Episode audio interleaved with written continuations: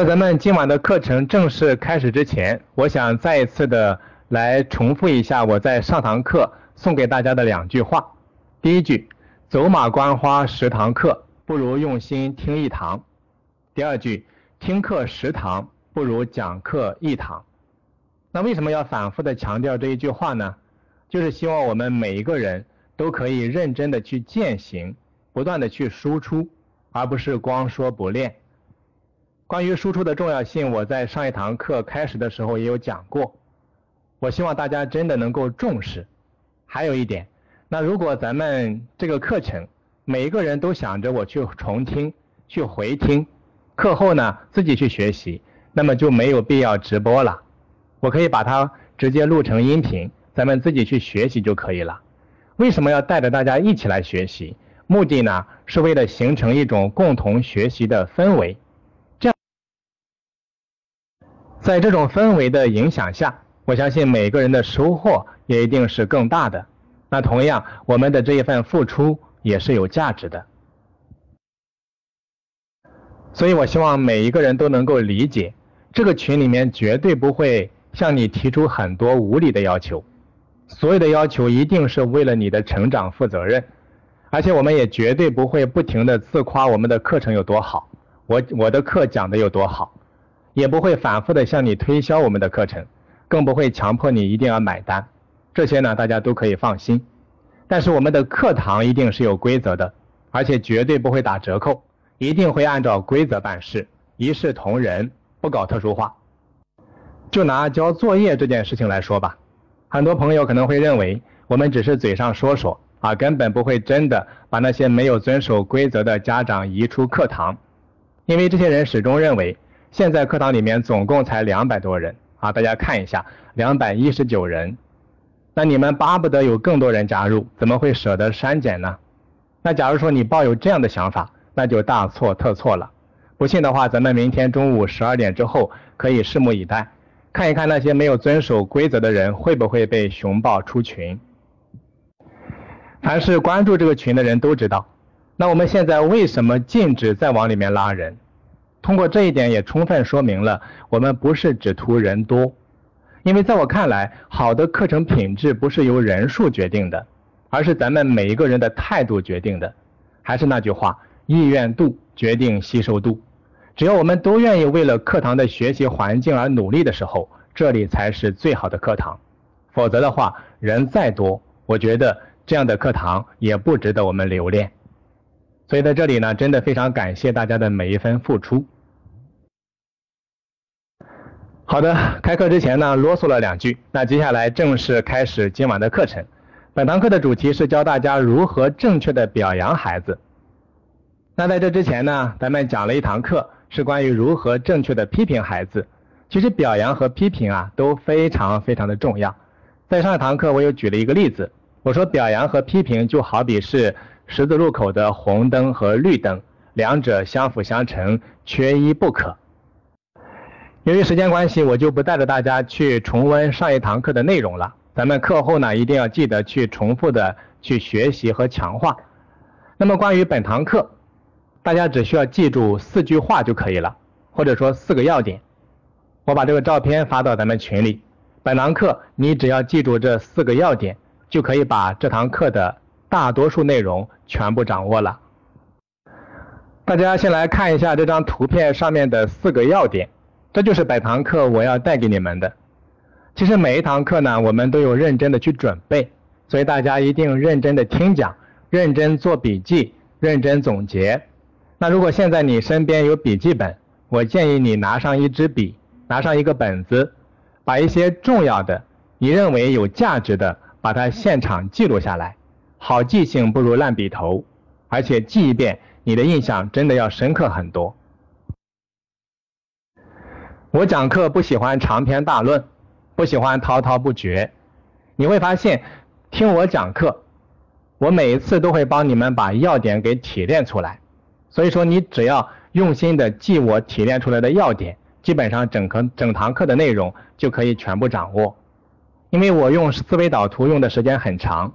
所以现在基本上使用的就是一种网状思维，而不是咱们常见的线性思维。下面讲第一个要点，忘掉一句话：你太聪明了。这句话是很多家长经常跟孩子们讲的。你包括我去学校里面旁听老师讲课，有些老师也会习惯性的脱口而出，尤其是像幼儿园的一些老师：“宝贝，你太棒了，你太聪明了，你简直就是个小天才。”这样的话，在我看来其实非常不可取。为什么这么讲呢？因为当你不断的夸孩子太聪明了，你简直就是个天才，你在这个方面太有天赋了。当你这样讲的时候，就会让孩子陷入到一种固定型的思维模式。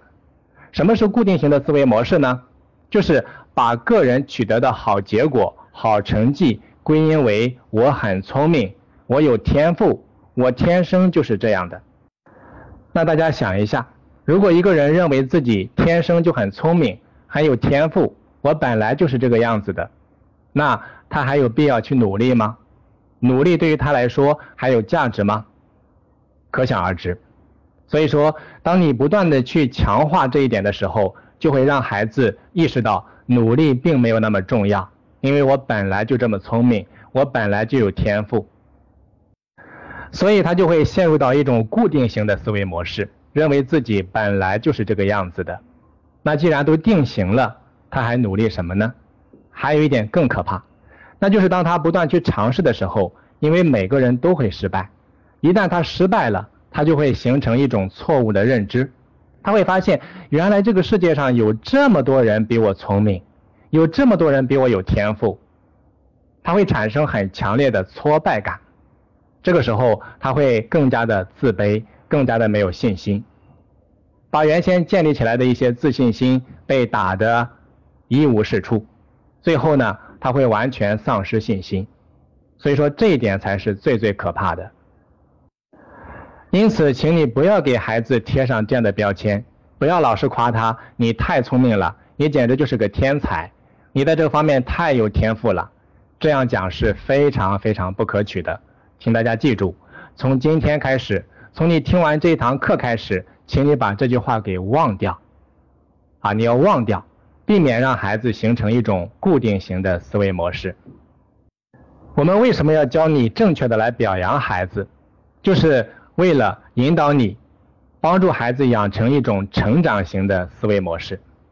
咱们刚才讲了固定型思维模式，那成长型思维模式和固定型思维模式刚好是相反的。什么是成长型思维模式？就是让孩子意识到，所有好的结果、好的成绩的取得，并不是因为我天生聪明，我天生有天赋，而是因为我在过程呃过程当中做对了事情。我进行了大量的思考，不断的总结，我付出了很多的努力，最终导致好的结果、好的成绩的取得。所以说，成长型思维模式就是为了让孩子意识到，人是可以改变的。只要我愿意不停的去总结、不断思考、不断努力，我是可以越来越好的，我是可以成长的，我的能力是可以得到提升的。这就是典型的成长型思维模式。所以接下来我们就开始讲第二个要点。第二个要点的内容是记住两句口诀，分别是肯定行为结果，表扬行为过程。大家一定要仔细体会一下这句话哦。肯定行为结果，表扬行为过程。为什么要这么讲？为什么要这么做？我来详细的分析一下。这两句口诀当中分别有一个关键词，一个是肯定。一个是表扬，为什么要肯定行为结果，表扬行为过程？肯定和表扬啊这两个词，它的力度是不一样的。仔细体会你会发现，表扬很显然比肯定更进一步。这就是告诉咱们父母，在表扬孩子的时候，你要把过程看得比结果更重要一些。但是在现实生活当中，大多数的父母往往把结果看得比过程更加重要。而且常常忘记了很关键的一点，那就是每一个好的结果的取得，往往都是因为在过程当中做对了事情才导致的。你比如说，孩子期末考试取得了一个非常好的成绩，那么这个好成绩的取得，一定是因为在孩子在过程当中努力的结果，而不是简单的归结为他很聪明，他很有天赋，不是这样的。所以父母呢，应该表扬的是孩子在平日里面的种种努力的表现，而不是那个结果。那么这样做的目的，就是引导孩子正确的来看待每一个结果是如何取得的，让孩子明白过程中的努力的重要性。只要努力做好了过程，那么取得好的结果，那是自然而然的、水到渠成的事情。相反，如果忽视了过程，不懂得努力，不愿意努力，那么即便眼下取得了好的成绩，往往也只是昙花一现，有可能只是运气好，有可能刚好遇到的题目是自己很熟悉的，这样的好的结果是不会长久的。所以，请大家仔细的体会这两句口诀：肯定行为结果，表扬行为过程。对结果呢，我们一定要肯定。因为如果说你对结果不肯定，那孩子会觉得，你看，对我来说这么重要的一件事情，这么好的一件事情，结果你呢表现的那么平静，就跟平静的湖水一样的，没有一点点反应，那是说明你不怎么重视我，或者说孩子感觉不到父母对自己的关注，这对孩子来说，对他的积极性，对他的热情都是一份打击。所以对结果我们要肯定，但是要把重心，把主要的。精力和主要的内容放在表扬行为的过程上面，啊，这才是我们要向你传递的。接下来我来举个例子，比如说怎么去使用肯定行为结果、表扬行为过程这个口诀呢？咱们举例，假如说呢，你的孩子期末考试考得非常好，他考进了班级里面的前三名，或者说前五名，那么作为父母，如果咱们使用这两句口诀，肯定行为结果。表扬行为过程该怎么去表扬孩子呢？你可以这么说：你说儿子，啊，你看看到你取得这么好的成绩，老妈真的非常替你高兴，我也感到很自豪。那这说明你在考试前的这个学期里面非常的努力，老妈知道你为了这个付出了很多，而且我看到你非常的刻苦，学习态度也特别好。更重要的是你特别的善于总结，我看到你笔记本上有那些非常有条理性的笔记。老妈就敢断定这次考试成绩一定不会差到哪里去，儿子，恭喜你！在这个案例当中，我们首先对孩子考试的成绩加以肯定。我们说，儿子，看到你能够取得今天这样的成绩，老妈真的特别的开心，也感到很自豪。你看，这就是对他成绩结果的一份肯定。但是我们花了很长的篇幅去讲过程。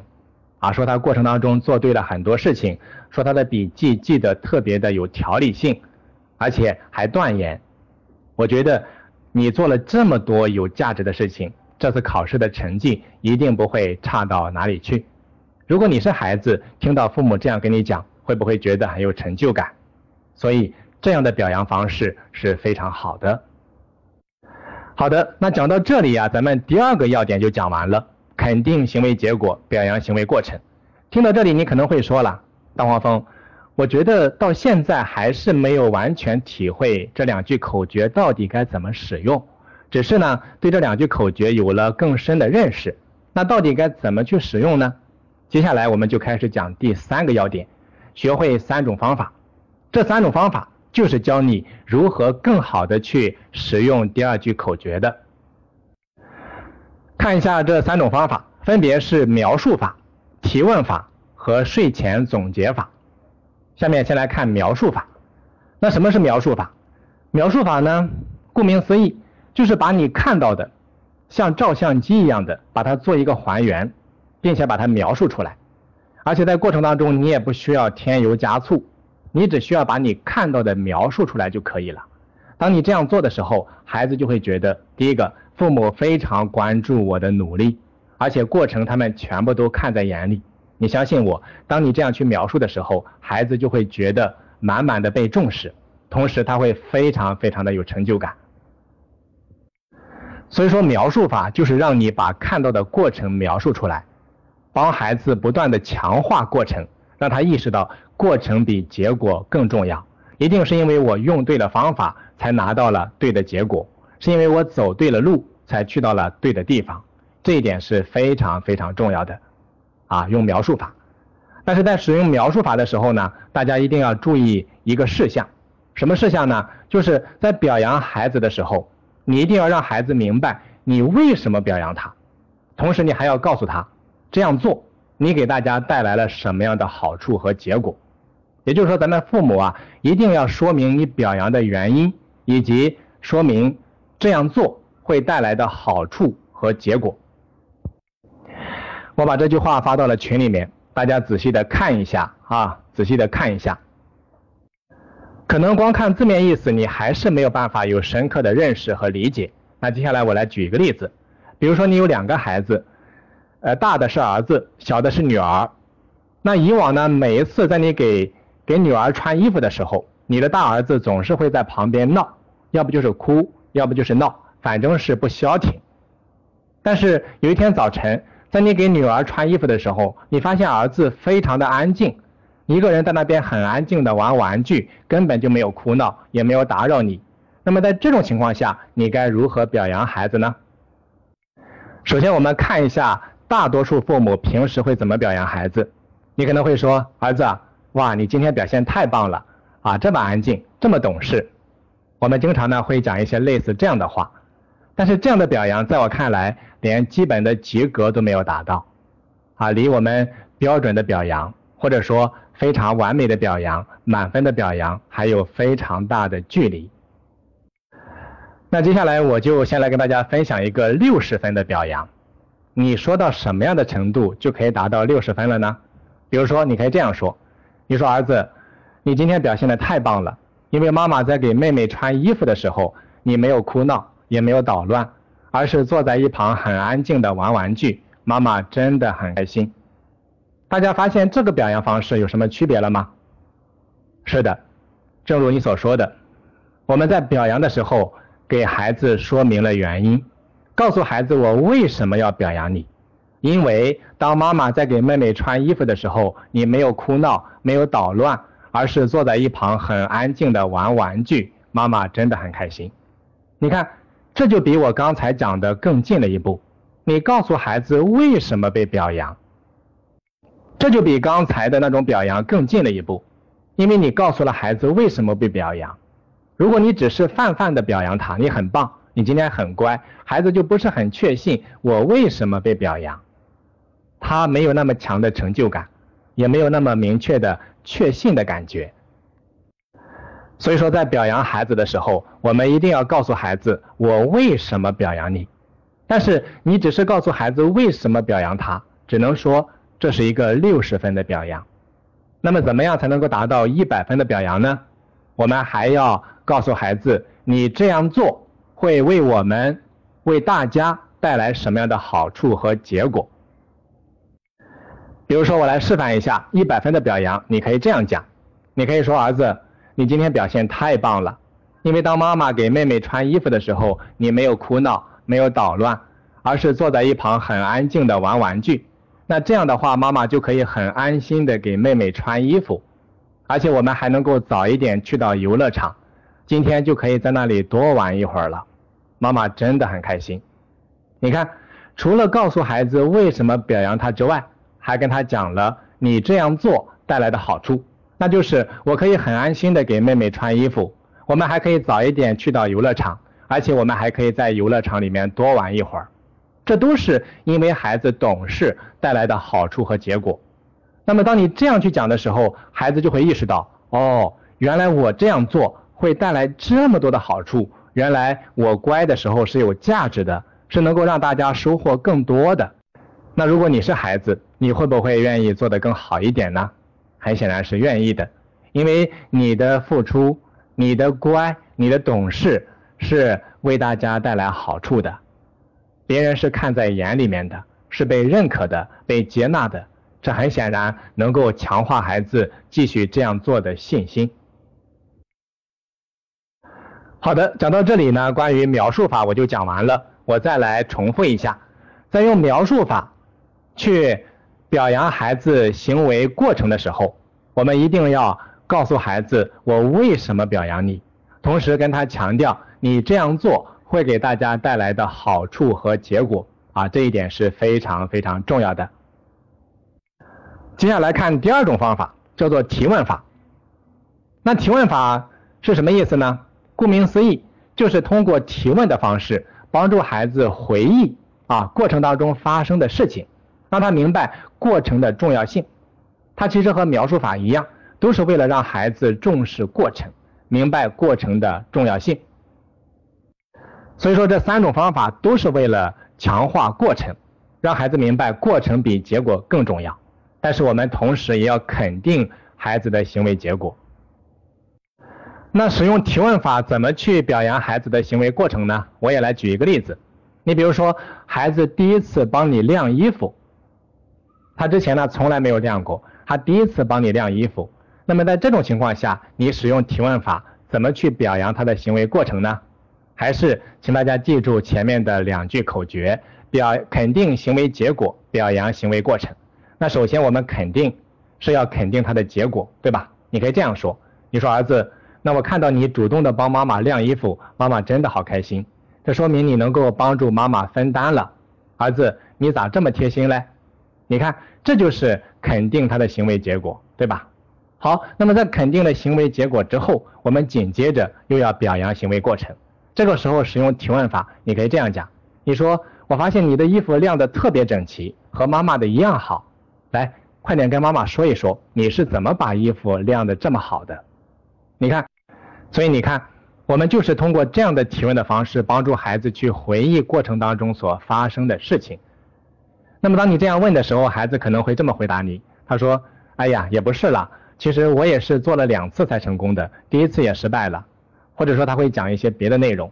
那假如孩子这样讲的时候，你正好可以借助这个话茬继续往下引导，对吧？他说他做了两次才成功的，那你可以紧接着问，你说宝贝。那你第一次失败的时候，你怎么没有放弃呢？为什么想着把它做成功，而且一定要坚持到最后呢？当你这样去提问的时候，孩子又会接着你的提问继续去回忆过程，他是怎么做的？他当时都发生了一些什么样的心理波动？都想了一些什么问题？帮他回忆过程，强化过程，慢慢的引导他，让他明白。哦，原来我是在过程当中做对了这个、这个、那个，做对了这几件事情，才导致最后我成功的。所以目的还是在于表扬行为过程。再来给大家举一个例子，比如说孩子考试考进了班级的前十名，那么这个时候使用提问法，你该怎么去表扬行为过程呢？你可以这样讲，你说宝贝，看到你取得这么好的成绩，妈妈真的好开心哦。也感到很自豪，这说明你这个学期很努力。你看到这里，我们依然在肯定行为结果，对他的结果表示祝贺，同时表达我们内心的喜悦和自豪之情。那么接下来开始表扬行为过程，你可以这样说：你说来，快点跟爸爸分享一下你是怎么做到的。这么一句提问，就可以帮助孩子快速的去联想过程当中他都做了什么事情。然后你再根据孩子的回答，不断的去引导，不断深入，帮助他去看到过程的重要性，让他意识到努力是多么的必要，思考是多么的必要，总结是多么的必要，啊，让孩子意识到过程的重要。好的，讲到这里啊，第二种提问法啊就全部分享完了。接下来看第三种，叫做睡前总结法。那睡前总结法是什么意思呢？咱们都知道，孩子平时在小的时候，睡前经常会有听睡前故事的习惯，或者说听歌的习惯，因为这样能够帮助他们更好的入眠，同时也会有一个美好的睡前体验。科学家经过长期的研究之后也发现，那如果说在睡前我们去学习和记忆一些知识点，那么留下来的印象就会很深刻，更容易记得牢固。所以，如果你能够在睡前，给孩子做一个总结，那很显然就能够帮助孩子留下更深刻的印象，给到他更深的心理暗示。你比如说，我来给你举一个例子，假如说你去听课，一个老师给你分享了五个重点，在没有去复习和强化的前提之下，那你觉得你最容易记住这五个关键点的哪几个？其实你最容易记住的应该是第一个和最后一个。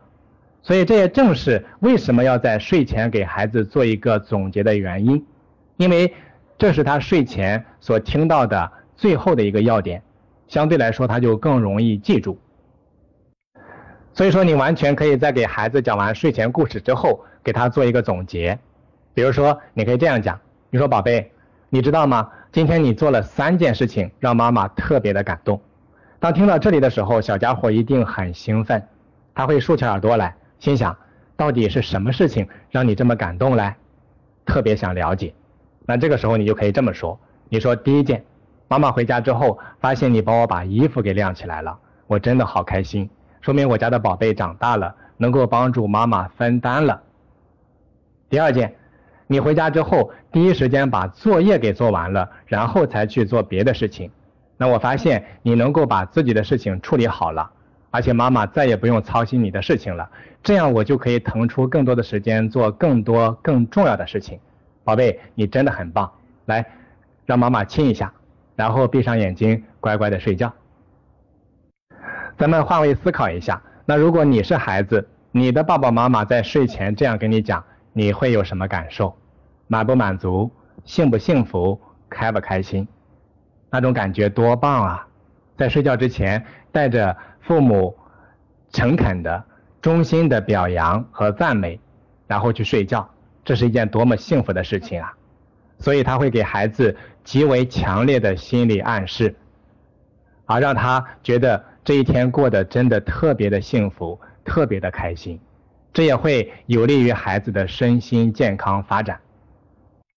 好的，讲到这里，三种方法就全部分享完了。总结一下：第一种方法描述法，第二种方法提问法，第三种方法睡前总结法。啊，希望大家能够仔细的去体会，为什么这三种方法可以很好的表扬孩子的行为过程。啊，仔细去体会。好的，讲到这里呀，咱们前面三个要点就全部讲完了。今天的课程还有最后一个要点，下面看第四个要点。第四个要点是希望大家能够注意四个事项，也就是说，在表扬孩子的时候，这四点是你需要额外的特别注意的。先看第一点，刻意讨好。我来给大家举一个例子，你比如说平时不管你的朋友还是同事。他是在拍你马屁、溜须拍马，还是在真诚的赞美你？你觉得你容不容易区分呢？我相信，只要智商正常的，你一下子就能够看出来，就能够感受得到。所以，当父母你刻意讨好孩子的时候，你不要觉得他是傻瓜，孩子一下子就能够感受得到，你是不是在真诚的赞美、鼓励，还是说在刻意讨好？尤其对于青春期的孩子，他是特别讨厌父母刻意讨好的。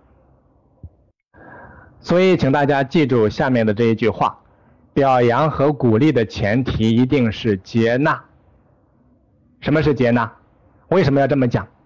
这就好比媳妇和婆婆。那你作为媳妇，如果你心里面对婆婆特别的不满意，你很厌烦，这个时候让你跟婆婆去讲一些好听的话，你觉得你会有什么感觉？就算这个话你真的讲出来了，我估计你自己都会觉得很恶心，你很讨厌自己的这种面目。所以，当你刻意讨好的时候，给别人的感觉很虚伪，非常的假惺惺。所以我们一定不要去刻意讨好，你一定要接纳，在你心里面真的接纳孩子的前提下，然后再去表扬他。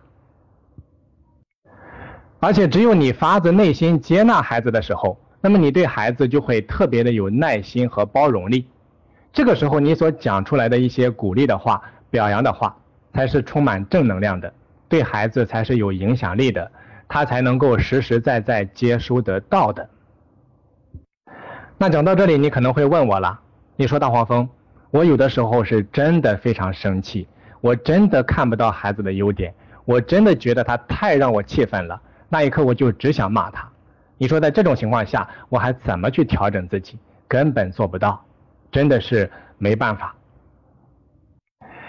那如何让你去平复那一刻你的气氛、你的情绪呢？在这里，请大家记住两个关键词，这两点非常重要，它们分别是承认差异和允许失败。什么意思呢？先来看承认差异。那所谓的承认差异，就是告诉你。这个世界上每一个孩子都是独一无二的，啊，这就好比这个世界上没有完全相同的两片树叶一样。所以，假如做同样一件事情的时候，你的孩子做出来的成绩和别人的结果不一样，那你首先要明白这是非常正常的，而不是说一味的要强求孩子跟别人不一样，跟别人一样。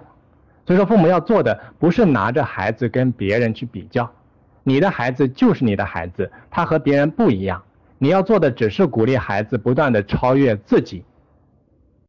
举个例子吧，比如说你的孩子在学校里面学画画，同样一个老师教，教的时间都是一样的，结果你的孩子画出来的就明显不如他的同桌。这个时候你就不能够对孩子发脾气，你不能够心里面就认为我的孩子怎么这么笨。他怎么就这么没用？为什么同一个老师教，别人画出来的是这样，我的孩子画出来的是那样？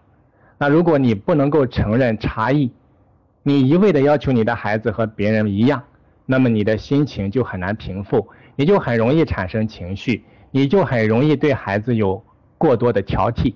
那么这个时候你是没办法接纳孩子的。所以说，我们一定要承认差异。这个世界上确实每个个体和个体之间是有差异的，你必须承认这一个事实。所以我们一定要承认个体和个体之间是有差异的，这是一个事实，是没有办法改变的。只有你接纳了这个事实，你才能够心平气和地接纳孩子。再来看第二个关键词，叫做允许失败。我在上一堂课有讲过，这个世界上没有任何一个人不会失败。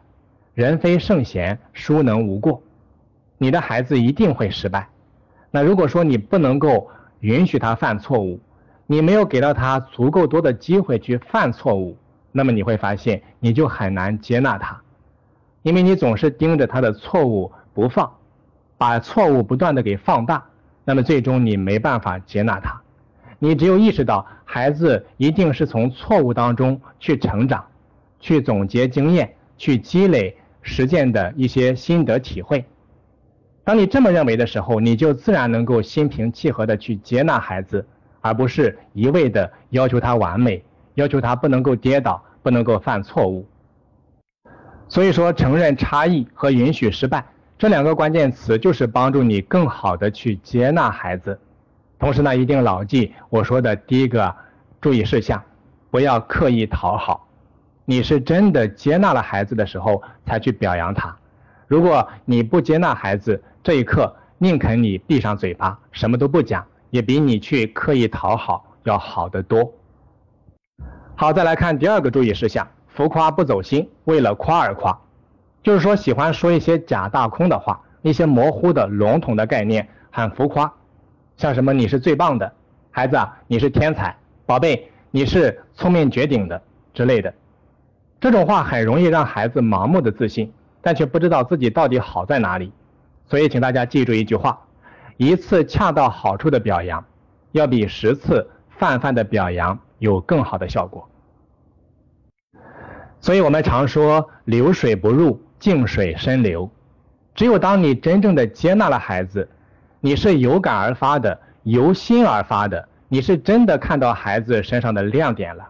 这个时候，你说出来的话。才具有很强的渗透力，它能够走进孩子内心，孩子感受到的也是非常踏实的，啊，非常确信的一种感觉，这种感觉给到他的力量，那是非常强大的。好，再来看第三个注意事项，太过频繁。我们常说凡事过犹不及，如果说多了，表扬多了，每天都重复的、反复的去表扬，不停的去鼓励，那么。鼓励和表扬，它的效果就要大打折扣。我给大家分享一个心理学的效应，叫做超限效应。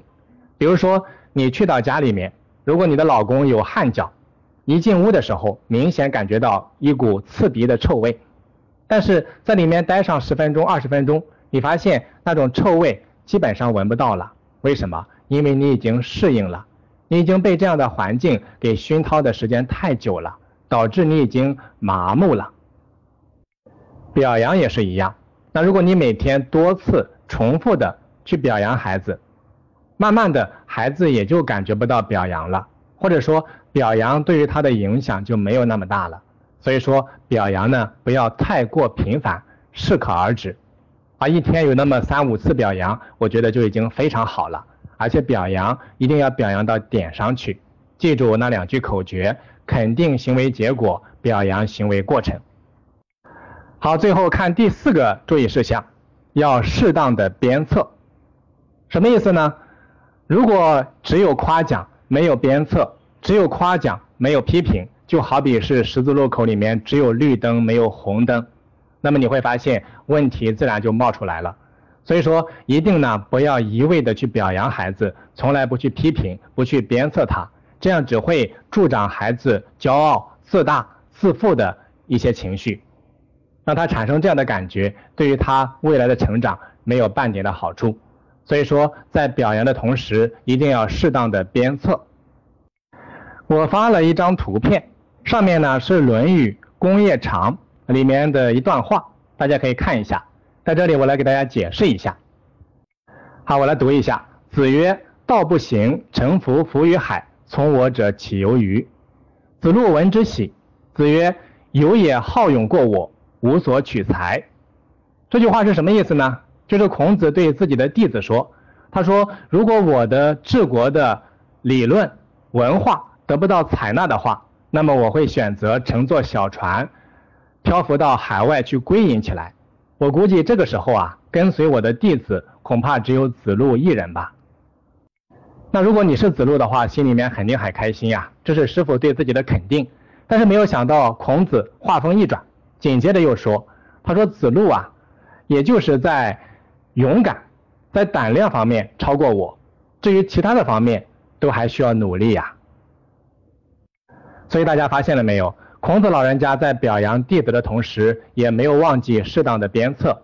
这也告诉咱们作为父母的，如果只是一味的表扬，那么表扬就会失去它的价值，失去它的作用。所以说，只有表扬和适当的鞭策结合起来使用的时候，它才会发挥出更大的作用。好的，那讲到这里，这四个注意事项就全部讲完了。最后做一个回顾：第一个是刻意讨好；第二个浮夸不走心，啊，不要为了夸而夸；第三个不要太过于频繁；第四个一定一定要适当的鞭策，啊，希望大家能够仔细的去体会这四个注意事项。好的，最后我再一次把这个图片发到群里面，大家一定要仔细的去体会我今天晚上讲的这四个要点。把它应用到日常的教育当中去，只要你仔细的去思考，反复的去总结和体会，我相信你在表扬孩子这方面的能力上一定会不断的精进。好的，今晚的课程讲到这里就全部结束了，再次感谢大家的一个小时的聆听啊，咱们讲了一个小时，非常感谢你们的付出，相信这一份付出一定会有回报的。最后再次感谢，咱们今晚的课程就到这里，谢谢大家。